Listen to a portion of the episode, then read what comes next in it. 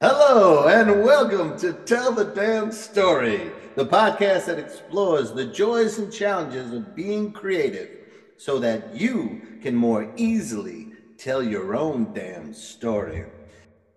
Hey, hey, hey. What's up, Alex Simmons? How are Yeah, you? we're bro? back again. We're back again. My It's goodness, is there no Alex stopping Simmons us? and Chris Ryan. Yeah, ain't no stopping us now. Okay, anyway. Outlandos de Amor. Yeah, That's oh, us. That's, that's easy for That's you to say. Yeah. Outlaws of Love. That's who we are. Wow. Gee, thank you. That's a scary thought.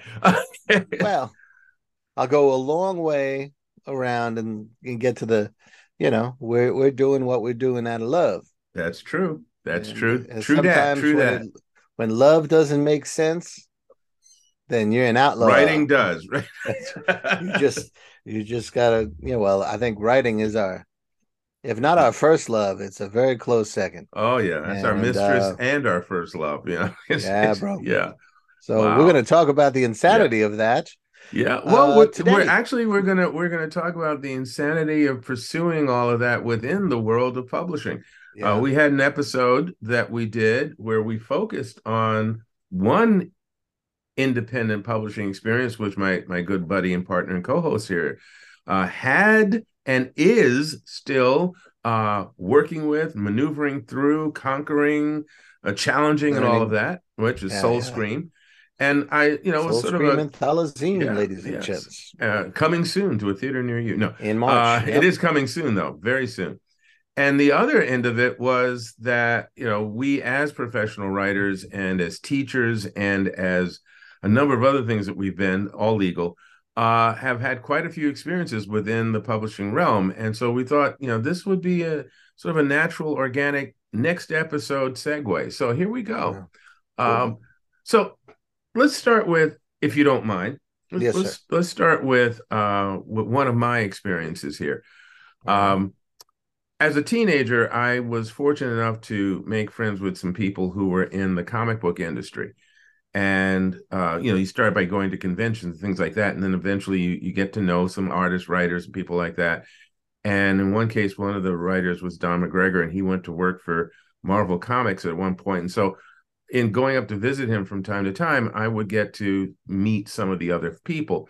And I met Johnny Romita and Marie Severin and Stan Lee, of course, and Jim Salicrup, who went on to publish, uh, be a publisher in an, another uh, entity.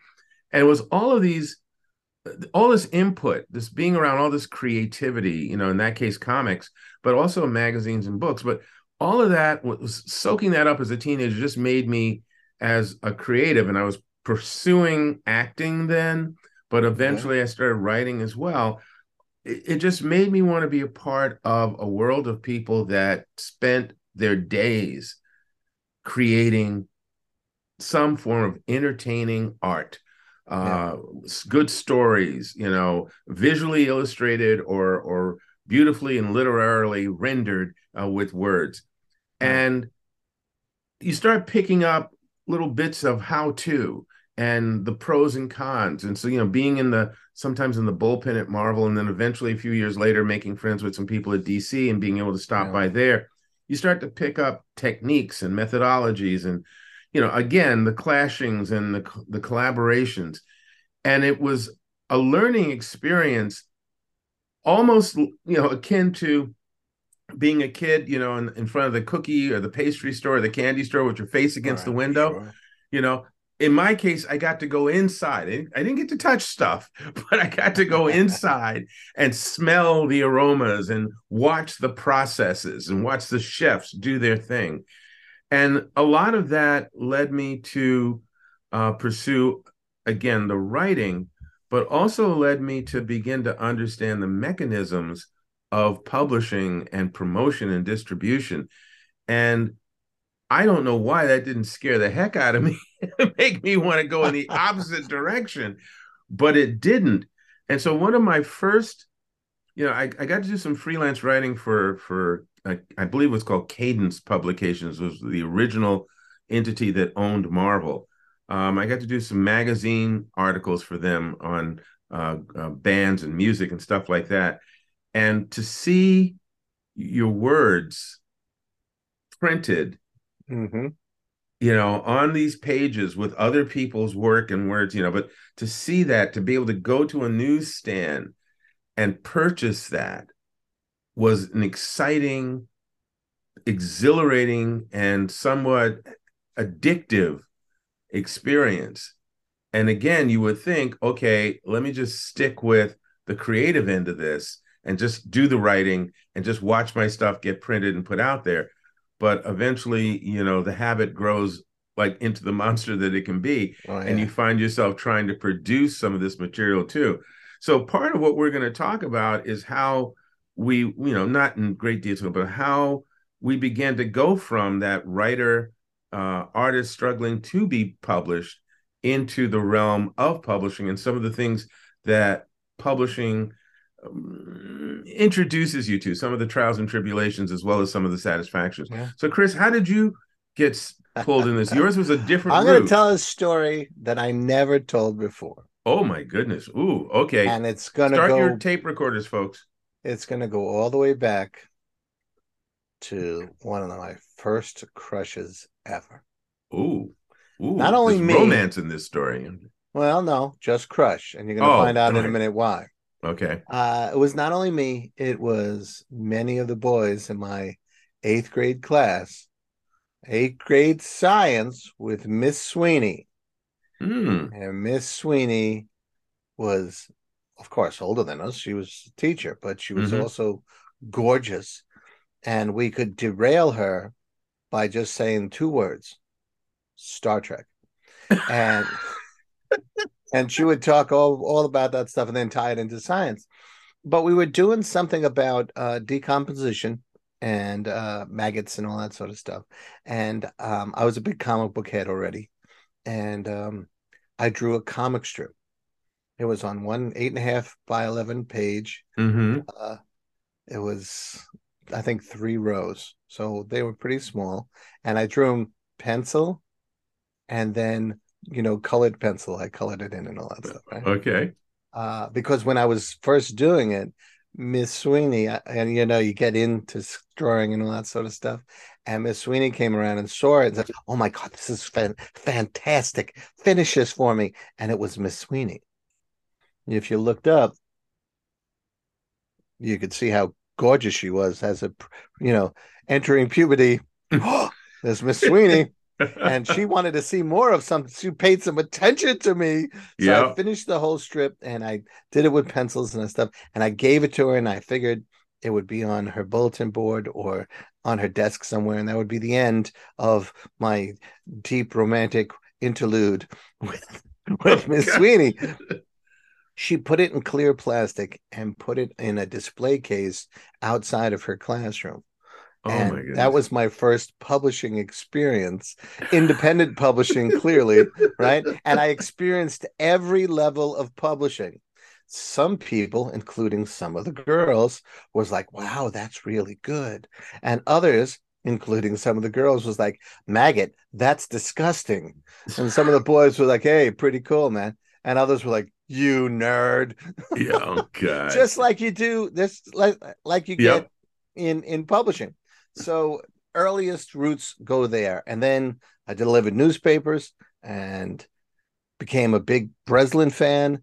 And Jimmy Breslin, folks. jimmy breslin from the daily news.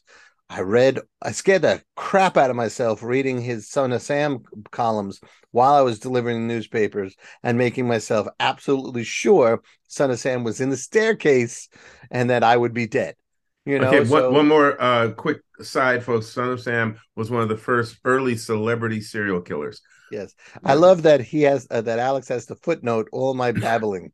So, but all of that led to being in the school newspaper, or you know, working for the school newspaper. I also worked for the school literary magazine, and then college paper, and pursuing journalism. So it all starts with, um, Miss Sweeney. with Miss Sweeney. You know, isn't it all? It's it's so sad that we're so Cro-Magnon. It's like, oh, I got approval. so eventually God. that got to a short but you know almost 10 year um journalism career um, and then always saying yes to things, whether mm. it's joining a uh, kids uh, uh, a youth uh, theater group that a new friend was doing, mm. or um, you know, South Soul comedy troupe or uh, independent film with Phoenix Films, I always said yes to see what the experiences were like, and most of that has been independent as opposed to traditional. Matter you know, fact, funny. This late in I'm, life, I'm testing the waters of traditional mm. way after most people do. Yeah, I was going to say that it's funny that um, that that willingness to boldly go, to quote Star Trek, uh, that exploratory nature, that sort of leap out into space or take that leap of faith. Uh, good title for a for a story a friend of mine wrote. Uh, you know, it's it's that thing that says, yeah, it's scary or it's unknown, and I could land on my face or look like a complete butthole, and here I go. you know, and and for for people who are in the acting world. Uh, a phrase that was very popular back in my day of pursuing acting was you know you always say yes and then go learn how to do it you right. know when you were auditioning for things right oh yeah sure i can roller skate backwards at 20 miles an hour and then run yeah. and put on skates for the first time in your life but know, i would also I would I would add that all my yeses seem like less of a risk than my father was taking every day my father growing up my father was uh, a police officer down in fort apache in the south bronx which is a, an area of, of the bronx which was uh, let's say under siege. There was well, poverty it, that's why i got of, the nickname was yeah, they right. would the, yeah. the precinct would be regularly attacked and it had the highest murder rate and the south bronx was burning down at the time. So we very realistically yeah you know, we were very aware that he was taking his life into his own hands every day he went to work so we could have grocery money. So, from that perspective, writing a, a story for the school newspaper or or trying out stand up or writing a sketch co- that didn't seem as risky as what my father did you know mm-hmm. well so, let let us let us again since we're talking about publishing though let, let us move in that direction because we are the ones your father you know t- took on the cases he did and here comes ours. Um, i i remember in particular that uh, again my writing from my teen years into my adult years my early adult years was very very you know sketchy and very very freelance. I was predominantly a, an actor the way i saw it i was predominantly an mm-hmm. actor who occasionally would write stuff and I did that for quite a while until I wrote a particular piece, a, a, play that I was working on, and I was on like the fourth or fifth reading of it, where you have a bunch of actors sit with the script in hand and read the various parts. And I suddenly realized that if I really wanted this play to be the best it could possibly be, I had to stop thinking of myself as this actor who was writing something so he could perform it and really embrace the reality and responsibility of being the writer.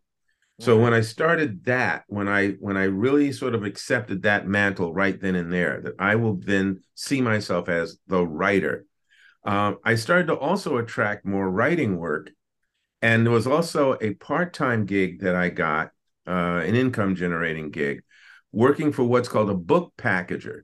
So I want you people who may or may not have encountered this before. A book packager in the publishing industry is similar to uh, production house or producer in the film or TV industry, you produce books as a packager, you produce the content for books hmm. for larger publishing houses. So, in producing that content, um, and this was a company at the time called Megabooks, we were actually hiring writers to write um, uh, children's middle school, middle grade books and teens. So, they were YA books for uh, Simon and Schuster, for um, Troll Publications, and for several other publishing houses. So we would create the stories, get the writers to do the writing. If there was illustrations involved, hire the illustrators, mm-hmm. and then package that all together in terms of having the the various parts finished, the manuscript for the books, the art for the books, and send it on to the publisher who would do their thing with their editors and then eventually published the the books and put them on the on the stands and distribution everything else fell in after that so i was you know i started out as a grunt uh, at this yeah. organization but I was privy to a lot of the editorial uh, meetings, and as you were saying a little while ago about you know saying yes sometimes or speaking you know speaking your mind at certain times uh, what happened was that i again being privy to these meetings because they were taking place within my earshot uh, at one point i'm talking to one of my bosses and they brought up one of the problems they were having and i said well you know have you thought about looking at it this way rather than mm-hmm. that way and i'm just throwing out something because i thought about it well, they liked the idea and they asked me to expand on it, which I did. And it worked for them. And then so slowly I began to contribute more ideas. They began to give me more responsibilities. And before I knew it, uh, inside of a year, I was uh, sort of an assistant editor on several of their books. I was also the artistic director for photo shoots for the reference material the artist needed for certain of the books and you know this sort of continued to develop until i was eventually writing occasional books or plotting for other writers because i'm a big mm. mystery fan and some of their writers were professional writers obviously but they'd only they'd never written mysteries. So right. they weren't quite sure of the structure of how to set up a mystery story as opposed to just writing a nice little slice of life tale. So i began to help them with that. But once again by eh, you know just sort of taking that leap of faith and saying well here i have an idea. What do you think? Right. It eventually led me into this situation where for about four years four or five years i think i was in the thick of it helping these um, as part of this team that was putting together a series of books for major publishers and learning from that so one your, of the your connections that, for that eventually led to my first novel, which was not not written by me. Yeah, right. Hint, hint. It's it called ghostwriting, folks. That's right. I ghostwrote yeah. my that was that was my first novel experience. Yeah. Thank you, Alex Simmons. You're you're quite welcome, Christopher Ryan. But again, Thanks, you know, Fro, Frank. Part of Thanks, it, Joe. Part of it is is again learning all you can, whether you're in a school situation studying right. it in that structure, or you take a leap into the deep end of the pool and you yeah. dog paddle.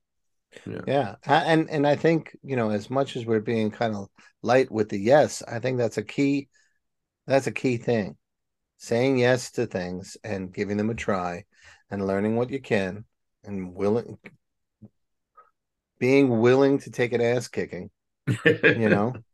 Well, I I I will quickly uh, recount knowing of your character Blackjack and being desirous of writing a Blackjack story for about 10 years before you gave me a try. Right. Mm-hmm. And it was this is another God, this is how helpful Alex has been in my life. Uh, this was for BadAzz MoFo magazine. And mm. ladies and gentlemen, yeah, that's on my resume. Um, but it was a comic strip. I think it was 10 episode comic strips, like three, two or three panels each. And um, I came up with a story, pitched the story, got Alex's okay, uh, fleshed it out, wrote the action and the um, dialogue in um, the format that was uh, needed. Uh, got the okey doke from Alex. Um, oh my god, I forgot the uh, the artist's name. Oh, um, um oh, out in Ohio. Yeah, yeah, I can see it too. Yeah. Oh well, it'll come to it'll us. Come as, to us. Yeah, right. But Eddy Newell. Eddy Newell. Yeah. God yes. bless Eddy Newell. Um, and then out it went, and uh, when BadAzz MoFo magazine came out, you know, I got myself some copies, and every line of dialogue had been rewritten by Alex Simmons. And the reason is I as close as I got to it, because my stuff was approximate and he had written it to be the actual voice. And that's, I mean, you learn a lesson. So it was an ass kicking to your pride, but you learn, wait a second, approximate is just that. Hmm. You got to go all the way and get the assignment done.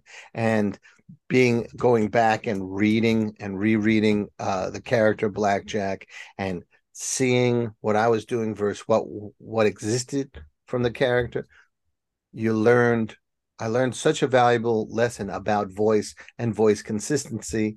And uh, eventually I was able to write some novellas and short stories about the one and only Aaron Day Blackjack. And uh, the dialogue wasn't changed. So uh, that's damn right know, it was not. You have to you have to go in and you know swing for the fences and then listen and learn whatever you can whatever you know whatever that is you know and um, that goes for proofreading that goes for publishing um, i did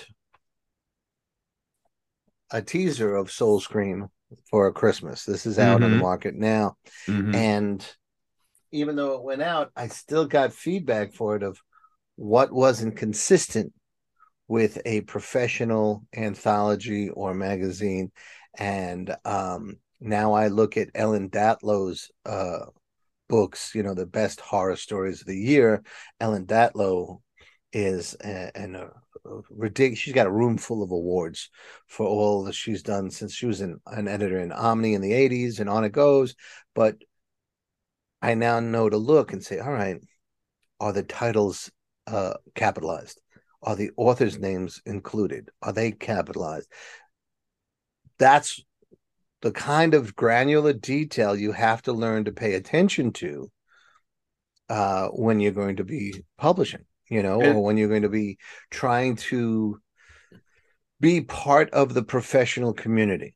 And and that's a that's a key I'm thing there. Contributing. That's yeah. a key thing there. I want to uh, just jump on that for a moment because uh, there's been several moments in my earlier uh, career in terms of writing and publishing, uh, both uh, mainstream and independent, but in particular uh, independent, where there a group of us would get together, a group of writers would get together to want to do an anthology, uh, and we're going to, you know, independently publish it. And we would submit our stories. Pardon me, I'm going to sneeze. Pardon me. Oh, Alex, God. Oh. Oh my god, Alex, that's terrible. Yeah, it was. Turn the mic just, off. yeah, let me just use my shirt sleeve here. Okay. oh, that's right. I'm wearing short sleeves. Darn it. Okay. Okay. So, as I was saying, a group of us wanted to do this anthology, and uh, people had to submit their work, and it was a comic book, graphic novel kind of anthology. So it's both uh, copy, text, and mm-hmm. art. Mm-hmm. And slowly, it became, you know, became clear that some people's uh, idea of what was professional quality art or professional quality writing or professional quality lettering or graphic design was very different from others. And when we held it against the professional uh, comparison, mm-hmm. we had to say, well, look, we're trying to put this book together and get it out on the marketplace and sell it in the same arena as the DCs and the Marvels and the and the mm-hmm. you know yeah. anybody else, the Image Comics, you know anybody else who was doing pro stuff.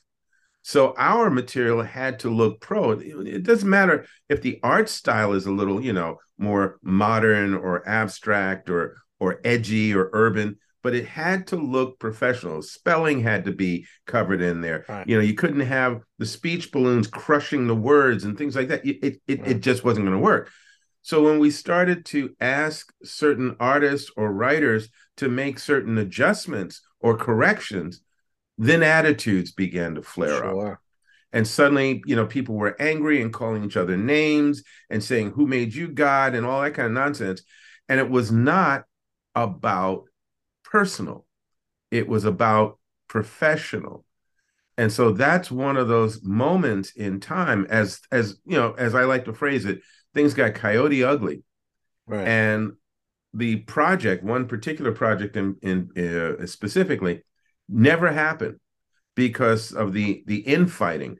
And so one artist from the group took his stuff, found a few other people, pulled their stuff underneath his particular umbrella, put out this anthology all within about a month or so whereas the other project had been in this war for only like three or four months and and was still at it And so he says, "Oh, this is how it's done." Bam, Bam. and there it was. Right. Yeah. So one of the things that you know you have to look at people is when you're deciding, okay, I'm going to go with a professional publisher, I'm going to go independent, you know, whatever it is, or if I'm going to go professional with an independent publisher, whatever it is, you've got to bring your A game.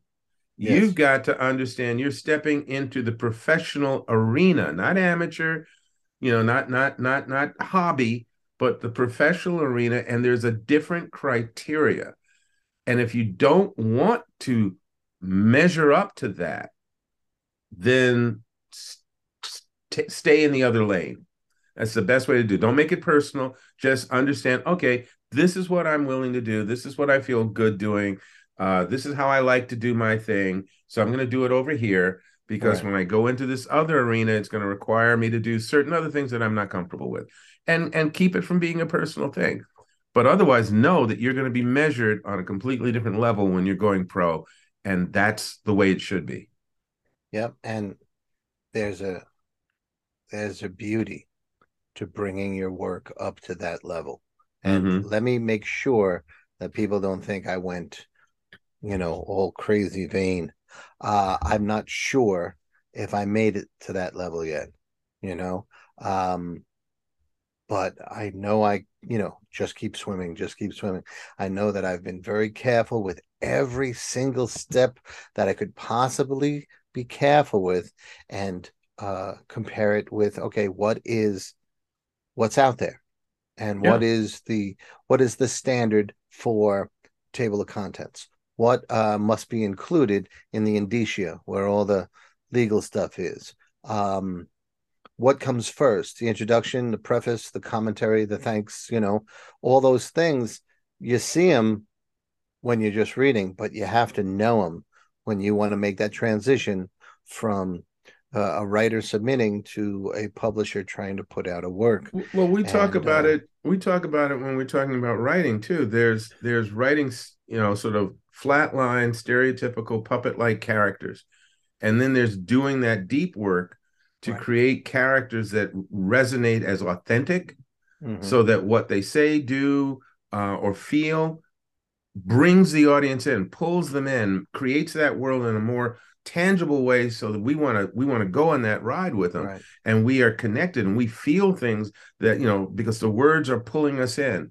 That's that deeper work that's necessary and if you're not willing to do that not that you can't if you're not Right. willing to do that then again understand that stay in the arena that you're most comfortable with no harm no foul but if you're willing to do that kind of work and you're struggling do the struggle because Right. as you keep overcoming those little those bumps those speed bumps if you keep climbing over that barbed wire and whatever other metaphor you want to use once you get to the other side you have conquered some very worthwhile yeah. uh, hiccups and hangups and you are stronger for the experience. And and everything you read every youtube video you see on the subject um any master class that you can take any uh article you can read uh discussion you can have lecture you can attend helps feed the the what you can draw from to get your contribution into that creative community. And ultimately isn't that what we're trying to do? Yeah. We're trying to say, okay, here's my contribution, and you want to make it the best you can. I was going to also say, because you were being uh, very transparent a moment ago, one of the things that I was going to say is that the, uh, to be fully transparent, some of the the, the things that I've published um, um, have, you know, you, you do all the work you can, and you try and catch the the hiccups and the the the, the misspellings or anything like that. But again, some of them have gotten through. So w- two things that are a factor towards the quality um, a don't be the only editor you you you got to have somebody else beta readers but also editors people who are who are better at catching things like that than you are. Two reasons. One it's it's just part of the process. Another set of eyes are necessary and beneficial. But two as the writers we also sometimes read what we think is there. We Right. hear it in our head so we think we see it on the page. And and that doesn't serve anybody. Then the other end of that is even though as independents always saying okay well i you know i'm going to write this and i'm going to you know p- uh, put all the mechanics together and i'm going to you know uh, uh, submit this to you know amazon kdp uh, and i got to do all the paperwork on that and then i've got to do all the crunching numbers. But let's let's face it you're not good at all that. That's that's just a reality. We're not 100% great at every one of those steps. So a recognize where your weaknesses are and try and compensate for that either if you can afford to hire somebody to do certain things Right. people who are good at that thing so that you don't have to fumble through it and it'll work better for the project. But the other end of it is also to um, to create a much more tangible project that's going to have a chance to sell in the marketplace.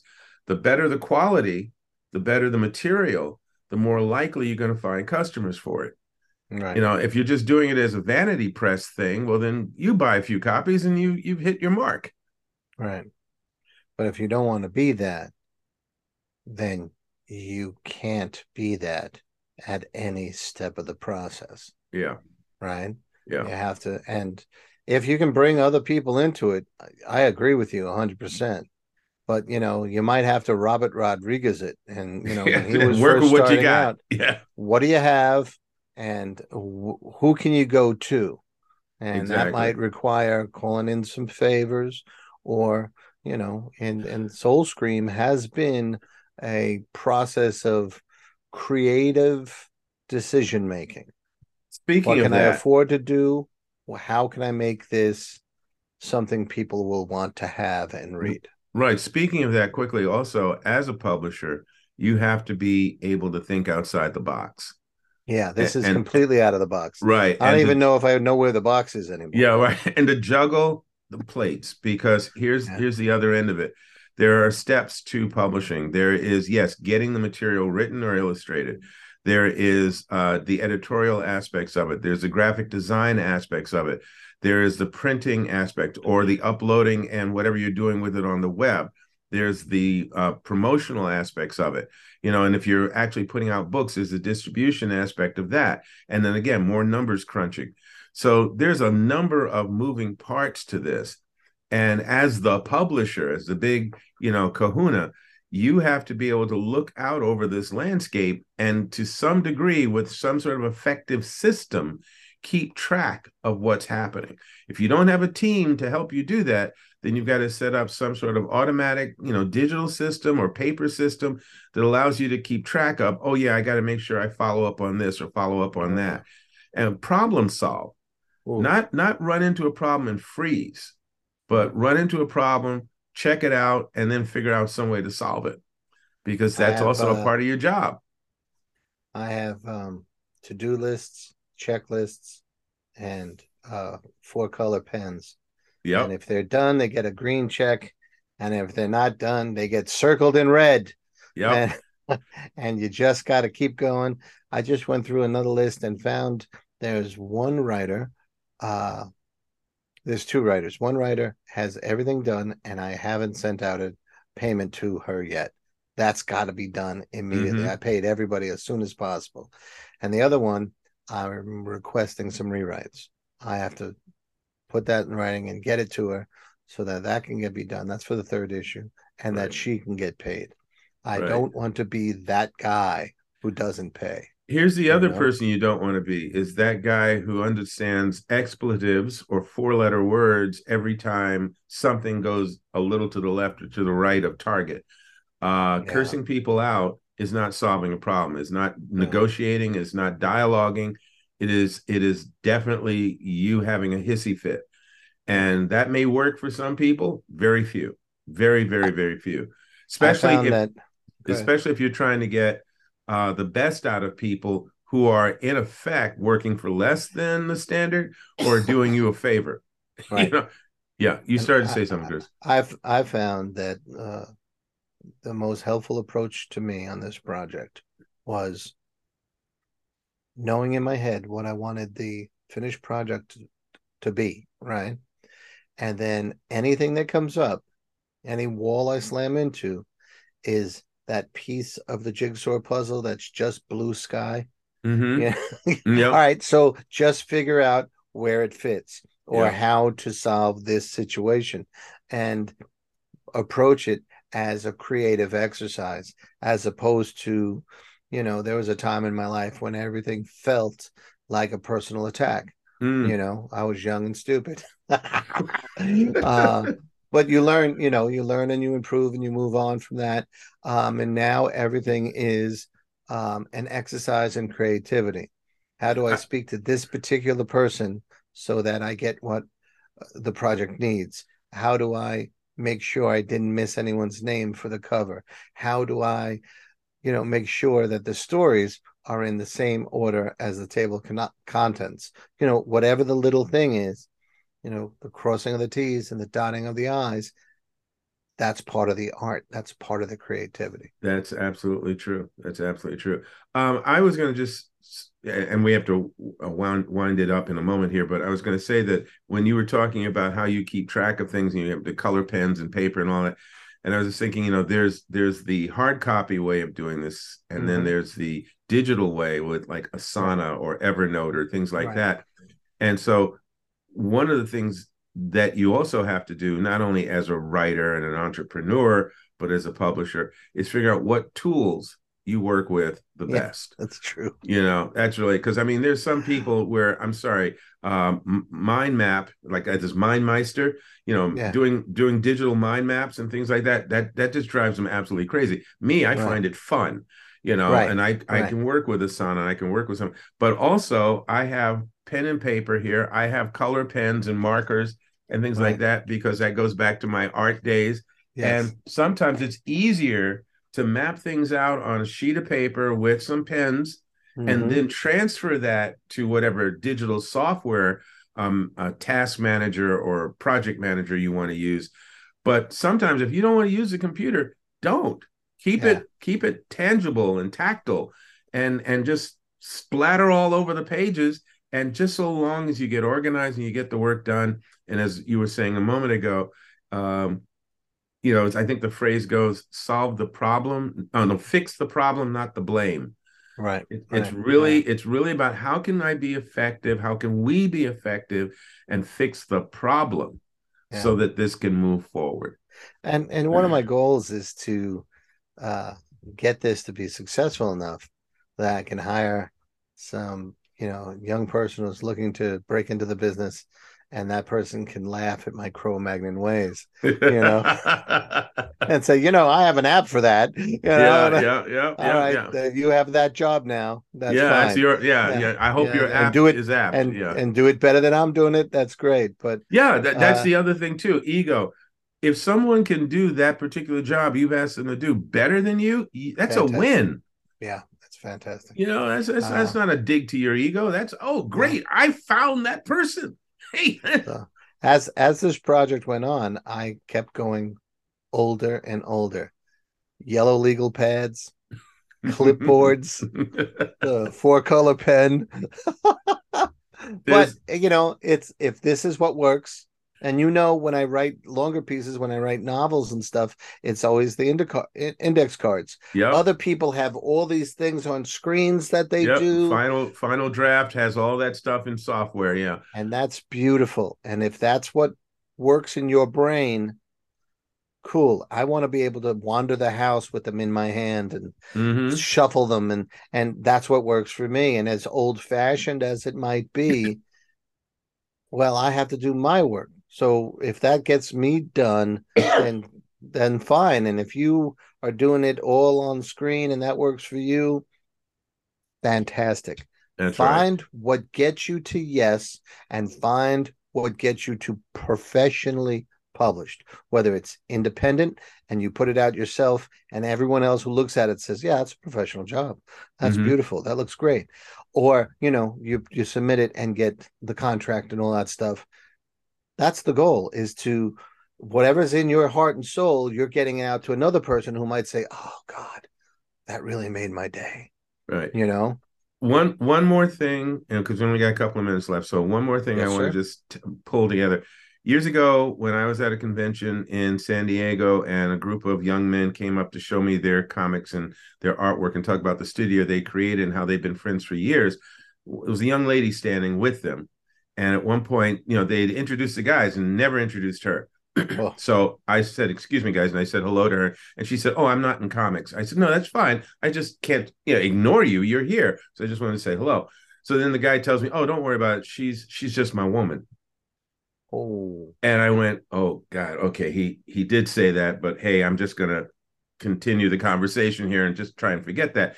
So then I find out that she was a, a six months to a year away from graduating from, and I can't remember the name of the university, but a prestigious California Business University. Hmm. So I said, "Oh, so is she helping you guys with the business, you know, running your business in the studio?" And they said, "Oh, no, no, man, I told you she's just my woman."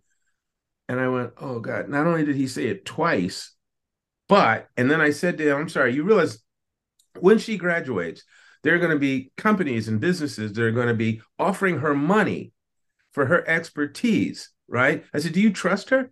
He said, Yeah, I trust her. But you know, she wouldn't step out and say, No, no, I don't mean that way. Do you trust her? Yeah, I trust her. So why wouldn't you trust her to give you some business advice just because she's your girlfriend? And she goes, mm-hmm.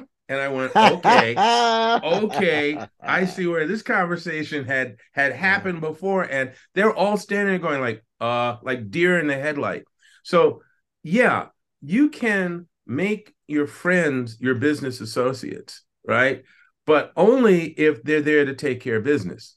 Right. If you guys are great playing together, hanging out together, having drinks together, if you're dating somebody and you have a great relationship on a personal level, and that's wonderful, that's wonderful.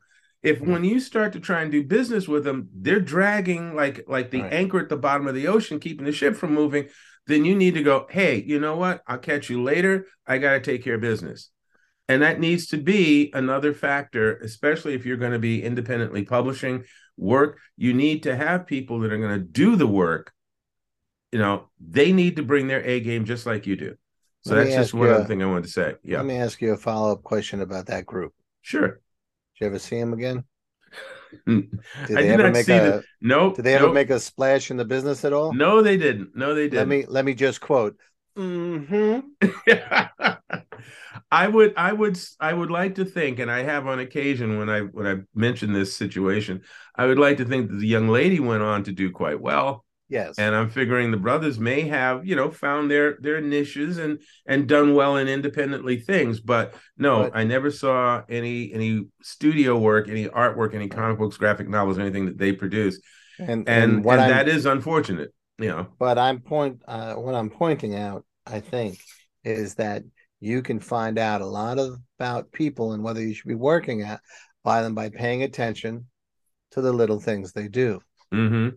You know, there was a, uh, an executive at Ford took two potential hirees to lunch, and they never talked anything about motors or automobiles or anything. He just went and he offered one at the end of lunch the job and not the other one guys, you know, he waited after and can you ask, can you tell me why you didn't? He says, well, the one I hired was very pleasant to the, all the wait staff and myself. And he was interested in what you said and interested in what I said and was very accommodating to whenever the food came out and whatever. He knows how to work from pe- with people and he knows how to get the most out of people because a simple smile and a simple thank you got a great response from the wait staff. You ignored everybody except me. And you never listened to anything I was saying. You were just selling yourself. Right? People pay attention to your behavior. Absolutely. You know? Absolutely. Okay.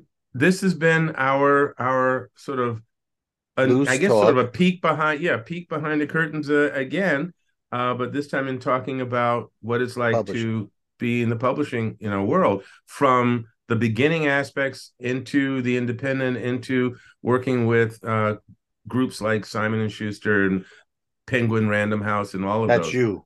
Yeah, well, yeah. Either way, um, hopefully, hopefully you'll find some of this, you know, information that you can take to heart and Sure. that'll be helpful to you as you move forward.